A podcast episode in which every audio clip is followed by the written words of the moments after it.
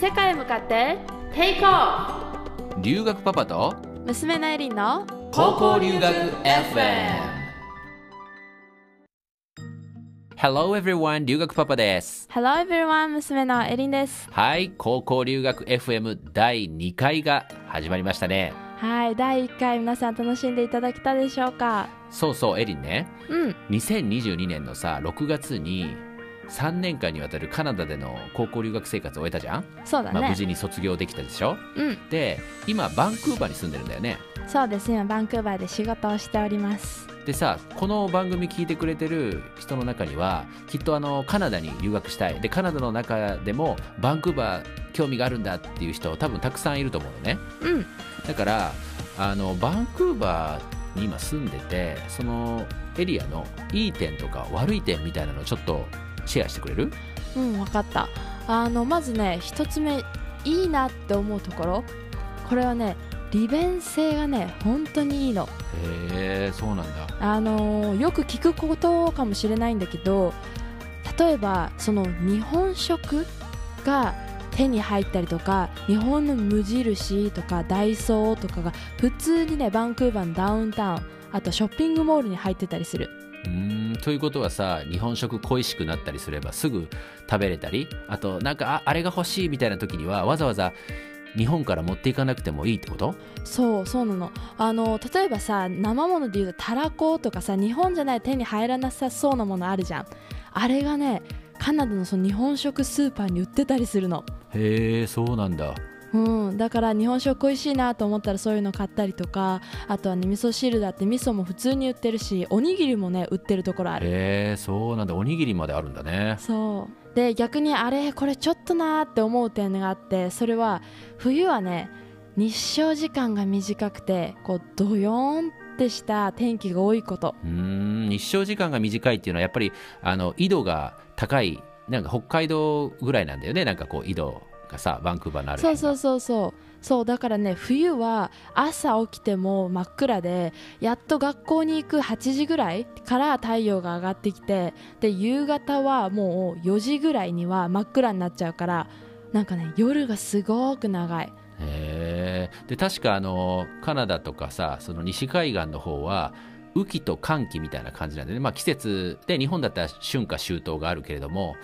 なんか今この収録してる1月後半って雨季だよねそっちは。そうなの。あの12月の方はあの雪とかがすごく積もってたんだけど1月になると、まあ、雨が降ったりとか、まあ、雪はちょっと見えるか見えないかなっていうぐらい。へえ。んかあんまりさあの日照時間が短くて太陽がこう出てこないとなんか気持ち的にはすごくこう鬱っぽくなりそうな感じがするけどどうなんだろう？そうね私もね留学前それを気にしてちょっと不安かなと思う心配していったんだけど意外とそうでもなくて家の中にいるとその気温も保たれてるから快適に過ごせるし意外と食べ物とかでストレス発散してたから私はね天気はそこまでだから鬱にはならなかったかな。はい。えーっとですね、ここでちょっと話違うんですけども、えー前回の放送を聞いて、えーっと、コメントというかね、質問のメッセージが寄せられているので、一つだけご紹介したいと思います。はい青森県のはゆちゃん、中学3年生から届いてる質問なんですけれども、エリンちゃんがもう一度高校留学するならどんなことにチャレンジしたいですか？ぜひお聞きしたいです。うんということなんですけどもね。そうだねうんやりたいことか。正直ねやりたいことそのクラブ立ち上げたりとかなんかボランティアで現地の人と関わったり料理のクラスのシェフとこう仲良くなったりねもうやりたいことすべてやりきったっていうのが本当はね本音なんだけど欲を言うならねあのホストとキャンプに行ったりとかあのオーロラとかを見にこう自然にもっと触れたかったなっていうのは一つある。ああなるほどね。確かにエリンの過去の動画見てもあんまりこう自然に戯れたシーンってなかったよね。なんか雪山でスキーをしたのが1回あったかなぐらいな感じかな。うんそう。そのスキーはね学校が主催してたプログラムで参加させてもらったんだけどそれ以外ホストとかは自然もそんなに好きではない。どちらかというと都会が大好きで。でスノーそのスノーボードとかもなんかする系の家ではなかったからわざわざキャンプに行こうとか週末なんだろうハイキングに行こうとかそういうのはあんまりなかったんだよね。なるほどね。じゃあもう一回高校留学やり直すとしたらアウトドアめっちゃ頑張ってみたいみたいなそういう感じかな。うんそんな感じでせっかくカナダに行ったから自然に触れたいっていうのが、うん、欲を言うならあるかな。はいということではゆちゃんお答えになってますでしょうか。その他ね、こんなこと聞いてみたいっていうよね、質問とか、あとこんなことで悩んでるっていうね、相談とかありましたら、遠慮なくね、LINE アットとか、それから SNS の DM なんかでね、メッセージいただけたらと思います。エリンね、うん、高校留学を考える時の一番の不安ってやっぱり英語力なんじゃないかなって思うんだけどどうかな？うんそれはそうだと思うやっぱりさみんな英語できないとさ海外でちゃんとやっていけるかなって不安だよねきっとね。うん不安だと思う。今回、まあ、そんな人が多いんじゃないかということで英語ができないのに留学ってできるのというテーマでお話をしてみようかなと思います。はい。じゃあね、エリン前回、実はあの、エリンが中学校の頃の英語力どうだったかっていう話をちょっとしたんだけど、皆さん覚えてますかね？はい、私は喋った本人なので覚えてます。ちょっと突っ込んだ話をね、今日聞いてみたいんだけどエリンが高校留学する前実際海外経験ってどうだったのかなとかあと英語をどんな感じで学んできたのかなと。あのね高校留学する前に海外経験があったかっていうとありました。えっ、ー、とですね全部ですね家族旅行だったんですけどまず1個目は、えー、中学1年生の時ね、えー、アメリカに初めて、えー、家族旅行に10日間ぐらいだったかな行きました。そこで英語って海外で話されてる言語なんだっていうことをですね知りました。で、えーと、中学2年生の時ですね次は、えー、中学2年生の終わりにハワイに1週間くらい、えー、家族旅行に行きました。もうほぼバカンスだったよね。そうだね。やっぱハワイは楽しかったよね。えー、そして3つ目はねあの中3の秋に、まあ、高校留学をするって決めてたのでその高校の視察を兼ねてカナダのバンクーバーに1週間、えー、留学パパと留学ママと滞在をしましたはい。その3回だけだったかな？うん。あのそれ以外にねあの語学学校とか海外で短期留学してたのって思うかもしれないんですけど全く、えー、海外のですね学校に通った経験はありませんでした。そうだね。まああの前回も言った通りでね英語を本当にちんぷんかんぷんな状態で行ったっていう話がありましたけども、はい、じゃあエリンは英語をどうやって、まあ、小さい頃から学んでいってたのかな？あの小さい頃はねあの英才教育とかそういうのは受けたことがなかったんだけど、まあ、留学ママがあの子供に向けてですね英語教室をしているのでそれをですね小学2年生くらいから、えー、その教室に参加していました。であのまあ簡単なね単語な職業とかあるじゃんこう警察官宇宙飛行士英語で何て言うのとか数字の数え方とかそういう簡単ななんか単語が載ってる教科書をね暗唱したり、まあ、英語を使ってカルタとか手遊びなどのゲームを、まあ、週1ではしてた。なるほどね、まあ、これを聞くとねあのー、小2からえ英語に触れてたの？と。なんかすごい驚かれるかもしれないんだけどでもそうは言ってもさ日本に住んで英語やってたから週1でね。だから生活のもう99%ぐらいは日本語を聞いてるし使ってる留学パパも留学ママとも英語でなんか会話したことなかったよね。そうだね。なんかあの僕の変なこだわりで別に日本にいるのに無理にその親子で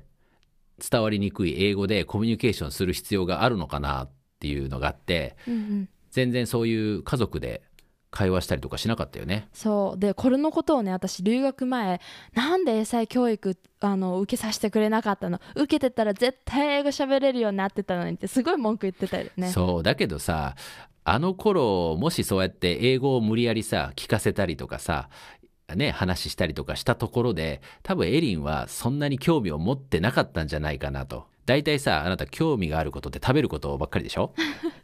確かに。そう英語喋ったってね美味しくないじゃうんん確かに。あの アメリカの食べ物とか興味あるよ。でも英語には興味ないかもしれない。そうでしょ？だからまあそんなに無理やりこう何か教えるとかそういう感じじゃなかったんだよね、うん、そう。で時々さあの留学パパのあのアメリカ人の友達がさ家に夕ご飯食べに来る時がなかった、ああそうだね。クリスっていうねアメリカ人の友達ね。そう、はい。その人が来た時に留学パパは英語で話してたんだよね。うん。で英語で話してるからそれ聞き取れるかっていうと全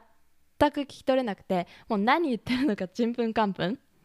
でいつもさ2人が話してるのをあの、まあ、盗み聞きしながら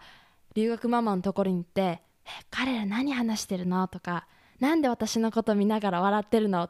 って聞かないと話についていけなかった。まあそんなことあったよね、うん、だけどさそういうのを見てたらさ私もなんかその英語を喋れるようになりたいとかって思ったりすることもあるんじゃないかと思うんだけどそんな風には感じなかったの？うーん感じなかった。ねなんでなんだろう。なんか別に英語は喋れたからって楽しくなるとは思わなかったんだよね。な喋れなくてもなんかその雰囲気が楽しかっただけっていうのがあるかも。うんなるほどね。でもさそれそうやってあんまり英語に関わる機会は少なかったんだけども中学校まあ今最近だったら小学校からかなうん。英語って学ぶじゃない？うん。でそうすると学校だからさテストがあったり成績評価されたりするでしょ？うんうんされるね。そうすると英語もっと頑張ろうとかそういうふうにならないのかな？うん私はね英語って聞いた時にいつもなんか受験のための勉強とか自分の成績をキープされあさせるためのなんだろうな一つのもうただの強化だったから私からするともうテスト勉強のためにやる。ただそれだけっていう感じだった。なるほどね。きっとねまあ日本で英語を学んでる中高生の多くがさそんな風に捉えてるんじゃないかなと思うけどコミュニケーションできたらさパパとかだったらすごい楽しいなって思ったし、うん、なんでもね思わなかったの。やっぱりさ洋画とか見てあ英語話したらなんかハリウッドに行けるとかなんか希望ね持つ子たくさんいるかもしれないんだけど私はねその洋画すらも見てなかったからえ外人？何それ？ん？みたいな感じで英語に興味を持つな人と話すのが楽しいっていうのはねあんまり留学前は感じたことがなかった。うーんなるほどね。でもさ英語力の話する時でうん。こうエリンちゃんは英検何級持ってるんですか？なんていうのもよく聞かれるんだけども実際渡航までに英検2級はなんとか取っていったんだよね。そうだね。ほとんど勉強せずに単語とかも覚えずに行ってあの4択だったからどれにしよっかなぐらいの本当ノリであの筆記試験とかはやってました。うん。でも面接もあったりするわけだからさ全くできなかったらさ2級は合格しないと思うんだよ、うん。でそういうのを多分聞いてる人は「あエリンちゃんは留学前に英検2級ぐらいのレベルがあったんだよね」っていうふうにあだから留学先でもそんなに困らずに友達も作ったりなんかね楽しそうにしたりできたんだよねって思う人いると思うんだよね。うん、でもねこの英検の面接の裏話ちょっとここで初めてするんだけどあの面接ってさちゃんと話せないと返答とかそのできないと落とされるって聞くと思うんだけど私の場合大問1その5問ある中の一番最初の簡単な問題がね答えられなかったの。でうーんとか普通分からなかったらみんなそこでつまずいてなんか無口になっちゃったりとか黙ったりすると思うんだけど私の場合そこで黙らずうーんあの you know like you know ばっかりあのねニコニコただしてたのね。で I'm not sure とかなんかね言ってたら分かんないからじゃあ次の質問言ってもいいですか？みたいな感じで面接官がすごいニコニコして次に進んでくれたからなんかそこまでねあのすごい限定はされなかったって 勝手に笑顔で合格を勝ち取ったってこと？うん、多分本当かは分かんないけどあの無口にはならなかったへえそうなんだ。ねどういう採点方法かね分かんないけどまあ無口にならずにニコニコしてたらなんか気がついたら合格してたっていうことね。うんギリギリ合格させてもらいましたなんか皆さんイメージできますかね？そんなにエリンは高校留学する前英語ができたわけじゃないんですよ。うん、真面目にも勉強してなかったです。だけどさぶっちゃけた話ね。うん。渡航前に英語力が不足してることでさ不安とか感じたりしなかったの？正直に言うと本当にね不安がなかったの。その英語力がネイティブよりできないのは自覚してたんだよ。できないんだろうなってでも学校のさ成績はちゃんと収めてるし英検2級だって落ちる寸前だったけどギリギリ合格ができたというなんかね過去の自分の実績に対する満足感。とあと海外のね先生と話せるオンライン会話を中3のね後期からしてたんだけどあのそれで他のね学校の友達はそんなオンライン英会話なんてしてなかったからなんとなくでも話してるその海外の人と話してる自分に優越感を感じてそれに浸ってたっていうのがあるかもしれない、じゃあ不安よりも自信の方があったわけだ。根拠のないやつね。そう。本当に根拠のない自信私って現地に行ってもやっていけるんじゃないみたいなどこから湧き出たかもわからない謎の自信があったっていうのは覚えてる。すごいよね。普通はね不安の方が勝ちそうなものなんだけどエリンの場合はね根拠のない自信で渡航したわけね。はいそういうことです。じゃあさよくどれぐらい英語力あったら大丈夫ですかっていうこう質問を LINE アットで聞かれることがあるんだけど実際そんな感じで留学したわけじゃん。うん。でスタートしていろんな現実を経験してみてどうだったの？もうどう感じたの？あのね本音は英語力はいくらあっても足りないなと。あの今だってねカナダ生活4年目だからわあすごい英語喋れるんじゃない？と、まあ、思われるし、まあ、できるようにはなってる。けどまだ知らない単語だったり理解できない話とかたくさんあるのね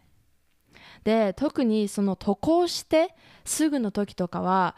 あの私ねその渡航した次の日に留学生向けのねオリエンテーションがあったの。で、まあ、留学生みんなで広い会場であの教育委員会の人の話を聞いてでその後にね湖でお昼ご飯をみんなで一緒に食べようっていう会だったんだけどあのその時にあ私やばいなと思って。もう行ってすぐだよねじゃあね。そう。ブラジルとフランス人の子とベンチに座ってご飯食べてたの。でなんかすごいご飯が美味しかったなとかなんかね覚えてるんだけどびっくりすることにその時みんなが何を話していたかの記憶が全くないの。記憶がないんじゃなくて理解できてなかったってことじゃないそれ。そうそうなの。なんかね私もね笑ってたから多分楽しかったんだろうな。カヌーとかのアクティビティして楽しかったんだろうなってのを覚えてるんだけど何一つ会話の内容が理解できてなかったから何で笑ってたのかっていうのは今思い出そうとしても分かんない。なるほどね。それってさ今はそれ笑い話になるんだけどうん。本当に冷静に考えたらさちょっとゾッとするよね。うん。だってさ何もわからないのにさそこにずっとその時間、まあ、何十分なのかねわかんないけど居続けるわけでしょ？あの1時間ぐらいかけてねそのハンバーガーとかお昼ご飯食べてたんだけどそのバーガー自体は美味しかったんだけどその空間すっごい居心地悪かったと思うしその1時間が私にとっては多分ね3時間ぐらい長く感じてたと思う。じゃあそれでさやっばいなこれ。やばいとこ来ちゃったなみたいな。思ったの？そう思った。あやっぱり周りの子はさ留学生であっても英語はさ話せる。こう自分の言いたいことは話せるし相手が言ってることは理解できるレベルがあるんだなっていうことをそこで初めて知った。なるほどね。そこからじゃあエリンの辛い辛い日々がスタートするわけですね。そうです。そんなね衝撃的な留学スタートを迎えたエリンなんだけども、うん。まあ現実を知ったということはそれはそれで良かったんだけどもこれから留学しようと思って今これを聞いてくれてる人たちに向けてね渡航前にこれだけはやっておいた方がいい良かったなと。そういうスキルとか、まあ、トレーニングとかうん。思ってることあるかな？うん。これはねあの一番はリスニング力をつけるってこと。もうこれに限る。うん。私から思う今言わせていただくと。なるほどあのね聞けないとね何もできないっていうことにね多分最初言った時に気づくはずなんですよ、うん。あの例えばさホストがさこうホストの家に初めて行かせてもらってホストのハウスルールについて話すねみたいな感じで多分言われるかもしれないんだけどその時にさ私が良かったのはあのお風呂場にね行ってこうやってここにねトイレがあって使えるんだよって話してもらってて。うんあの一つだけねお願いがあるんだけどその紙とかゴミをキャッチするカバーがお風呂の排水口についてないから紙は絶対排水口に流さないでほしいと言われてたらしいんですよ。うんうん。でも排水口なんて英語知らないしゴミとかなんかキャッチするカバーとかよくわからない単語を並べられてもわかんないから私内容理解できてなかったわけです。おーそれでも問題じゃんね。理解できてないと。そう。でどうなったと思う？もう明らかなんだけど分かってないから普通に紙をね流してて一回詰まったのよ。うわーそれはやばいね。そう。でそのねバスルーム使ってるのは私とそのホストシスターお姉ちゃんだけだからお姉ちゃんが髪をね流してないってなったら私しかないいないじゃん責任が。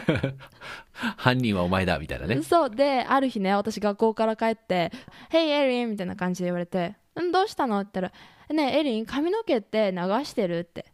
ちゃんと拾ってる？って。壁につけてちゃんと最後お風呂上がった後あの拭いたりしてる？みたいな感じで言われて「え？うんうん？言ってないじゃん。聞いてないよ」みたいな。それが23ヶ月後だったから、その時は英語聞けたんだけど「えそれ聞いてない？いつ言ったの?」みたいなの言ったら「え最初来た時に言ったじゃん」みたいな「えー」みたいなこっちからすると「うんうん聞いてない」というか聞けてない。理解できてない。理解できてませんでしたっていうことね。そう。それでな怒られたっていうか、まあ、これからちょっと気をつけて排水口も詰まっちゃったらもう大工事になるぐらいあの大変なことになる作りになってるからって言われてあすいませんみたいな。うーんなるほどね。だから本当にその耳を英語に慣らしておくっていうのはすごくやっておけばよかったなと。だからすごいね高いレベルは求めないと思うけどフレンズとかさこうフルハウスとかそういったなんか日常会話をベースにしている映画とかそのシリーズっていうのはよく見て耳を慣らしていくっていうのは私はやっといた方がよかったなと思います、ねやっぱりさ試験で何点でしたみたいなそんな英語力じゃないもんね。そうそんな英語力は別に、うん。実際の現地生活でさ使われる英語ってさまずはやっぱり聞くところからスタートだもんね。話せなくても聞ければ自分が何をすべきかとか、ね、どう行動したらっていうのが分かるけど聞けない場合はもう本当に大変だよね。そうそれが一番辛かったし質問しても彼らの答えがわからないからそれも辛かったからやっぱり聞けることができる人は強いなっていうのは思うねはいなるほどね。じゃあこれをお聞きの皆さんぜひね今日からもうもうねずっと英語漬けです。英語を聞いている聞いてない時間はないぐらいね、えーどっぷりと使っていただいて リスニング力をアップしてほしいよね。